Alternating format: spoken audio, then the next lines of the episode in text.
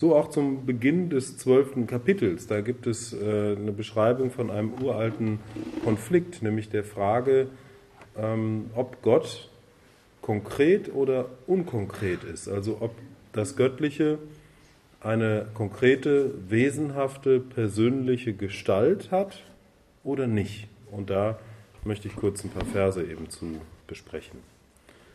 Vers 1 sagt Arjuna, der Schüler, zu seinem Lehrer Krishna, die Gottinkarnation Krishna. Die Gläubigen, die stets standhaft dich so verehren, oder auch die, die das Unvergängliche und Nicht-Manifeste verehren. Wer ist erfahrener im Yoga?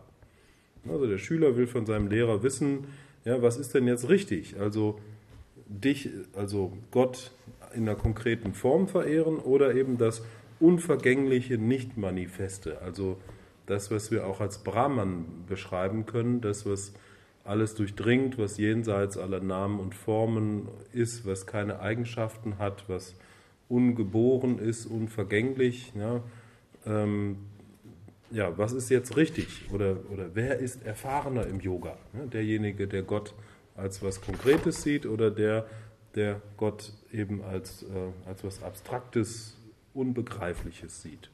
Und darauf sagt dann Krishna, Diejenigen, die ihren Geist auf mich richten und mich verehren, die immer standhaft sind und höchsten Glauben haben, halte ich für die Besten im Yoga. Also Krishna, die Gottinkarnation, sagt, ja, die besten Yogis sind diejenigen, die das Konkrete verehren. Ne? Hier in dem Fall äh, die Form von Krishna. Es ist ja so, dass wir im Yoga ganz viele verschiedene Formen nebeneinander stehen haben. Also ähm, das eine Göttliche, ja, wir können das verehren in Form von Shiva, ja, da geht es dann um, um andere Eigenschaften und Aspekte oder in Form von Krishna oder göttliche Mutter oder wie auch immer. Äh, diese sind nicht als Konkurrenz zueinander zu begreifen. Also es ist nicht so, dass wir oben irgendwo konkurrierende Götter um unsere Gunst streiten, sondern es gibt nur einen Gott, es gibt nur ein göttliches Prinzip und das kann sich unterschiedlich manifestieren, ja, zum Beispiel eben als Krishna. Und äh, es ist gut, wenn man auf seinem spirituellen Weg irgendwann ein, eine Form von Gott findet, die man für äh, ja, stimmig und sinnvoll hält und sich dann auf diese ausrichtet. Aber das muss auch nicht, wie das in den weiteren Versen dann gleich noch erläutert wird. Also Krishna sagt als erstes, ja, am besten sind die, die äh, mich als konkrete Form verehren. Ne? Weil es geht in diesem Buch um Krishna, ja, in anderen Büchern geht es um, um andere Aspekte wir sagen im Yoga, ne, es ist nicht entweder oder, ne, also entweder Shiva oder Krishna oder Allah oder wie auch immer, sondern sowohl als auch.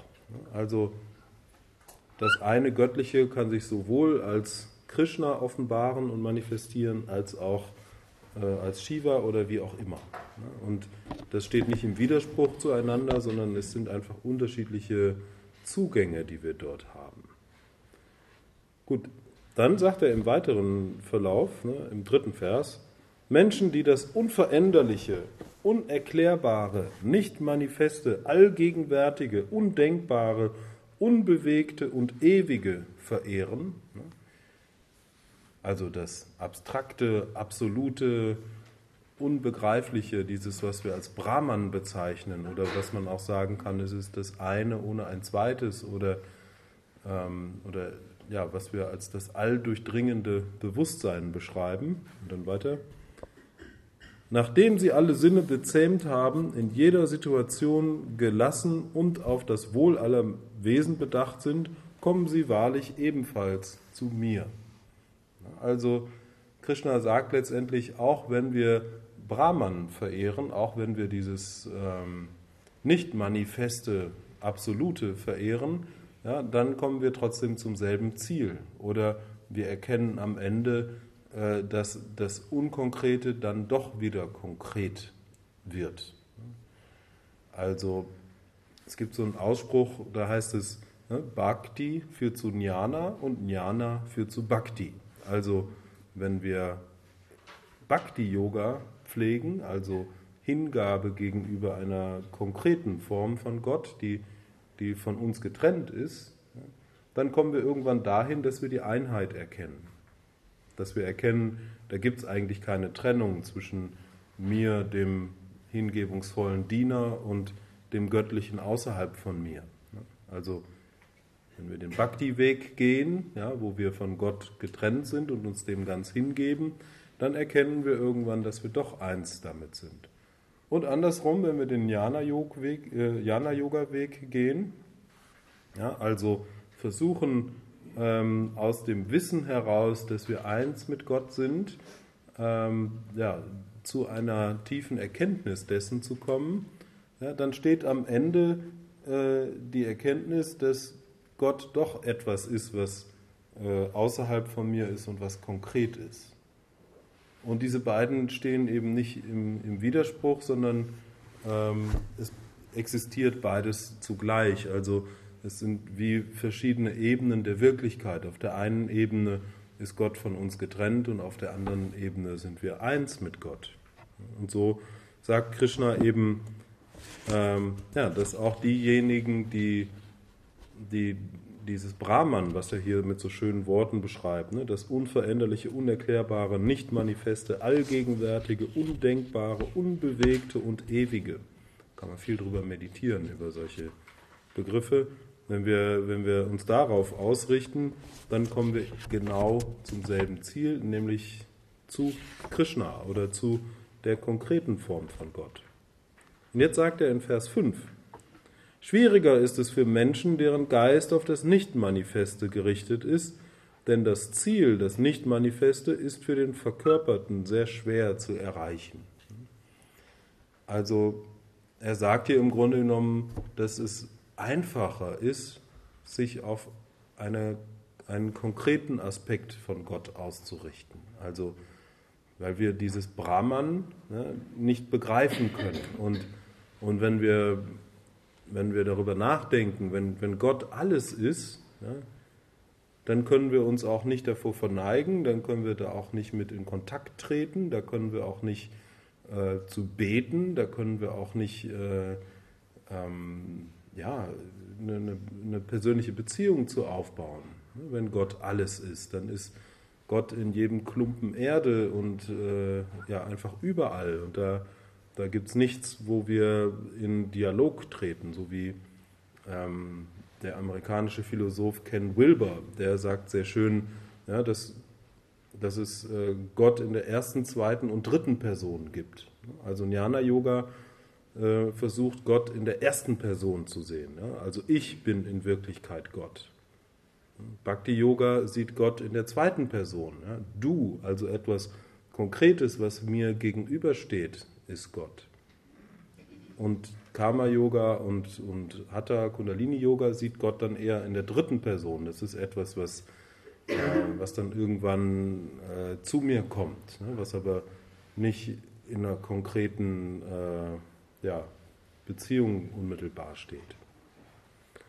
Ja, und so sagt er eben, dass das Jnana-Yoga sehr schwierig ist und Bhakti-Yoga vergleichsweise sehr einfach. Also Bhakti Yoga gilt ja als der einfachste Yoga-Weg, weil wir fürs Bhakti Yoga keine besonderen Voraussetzungen brauchen. Wir müssen weder besonders intelligent sein, noch äh, besonders flexibel, noch einen, einen starken Willen haben, sondern fürs Bhakti Yoga braucht es nur den Wunsch, sich Gott hinzugeben.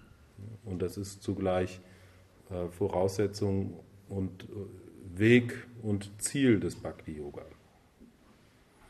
Und dann führte das nochmal weiter aus im Vers 6. Aber den Menschen, die mich verehren und allen Handlungen in, in mir entsagen, die mich als höchstes Ziel betrachten und, mich mit, aufricht, äh, und mit aufrichtigem Yoga über mich meditieren, ja, also er beschreibt hier äh, das Bhakti-Yoga, ja, also ähm, Gott verehren, alle Handlungen in Gott entsagen, also alles, was man tut, als, als Dienst an Gott äh, eben tun, ja, Gott als das höchste Ziel betrachten und über Gott meditieren. Ja, das sind also verschiedene Aspekte des, des Bhakti-Yoga, wo wir Gott in der zweiten Person ja, als Du als konkretes Gegenüber versuchen, ähm, ja, immer mehr ähm, ja, da in Kontakt zu treten, dem immer mehr gerecht zu werden. Für Menschen, die ihren Geist auf mich richten, O Aduna, werde ich schon bald zum Retter aus dem Ozean von Samsara. Also für die Menschen, die Gott als etwas Konkretes verehren ja, und, und diese ähm, ja, Bhakti-Yoga-Praktiken, die er beschrieben hat, umsetzen.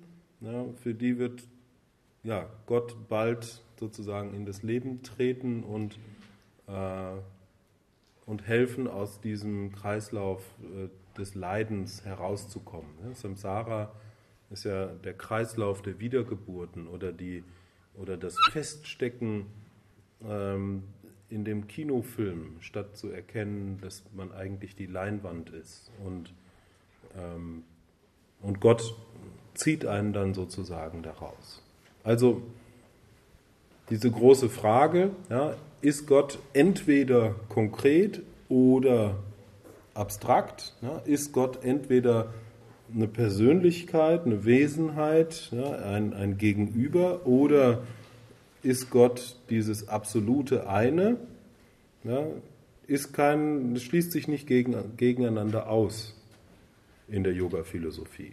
Und das ist ja etwas, womit wir uns alle beschäftigen. Ja, was ist eigentlich Gott? Und wir können das für uns definieren, aber dann wird der Geist eng.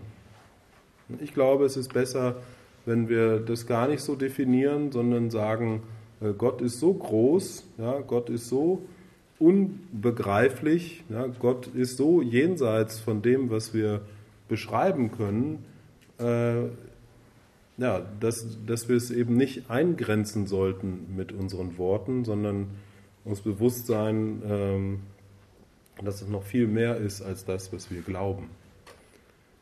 Und ja, deswegen ist es meiner Meinung nach gut, wenn wir uns das bewusst machen, äh, ja, dass es viele verschiedene Namen und Formen gibt, ja, Allah und Manitou und Krishna und Shiva und wie sie alle heißen, ja, die nicht miteinander in Konkurrenz stehen, sondern die einfach verschiedene Erscheinungsformen des einen sind.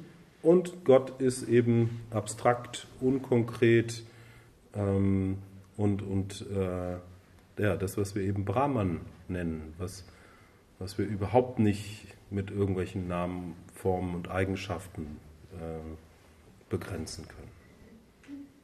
Also nicht entweder oder, sondern sowohl als auch.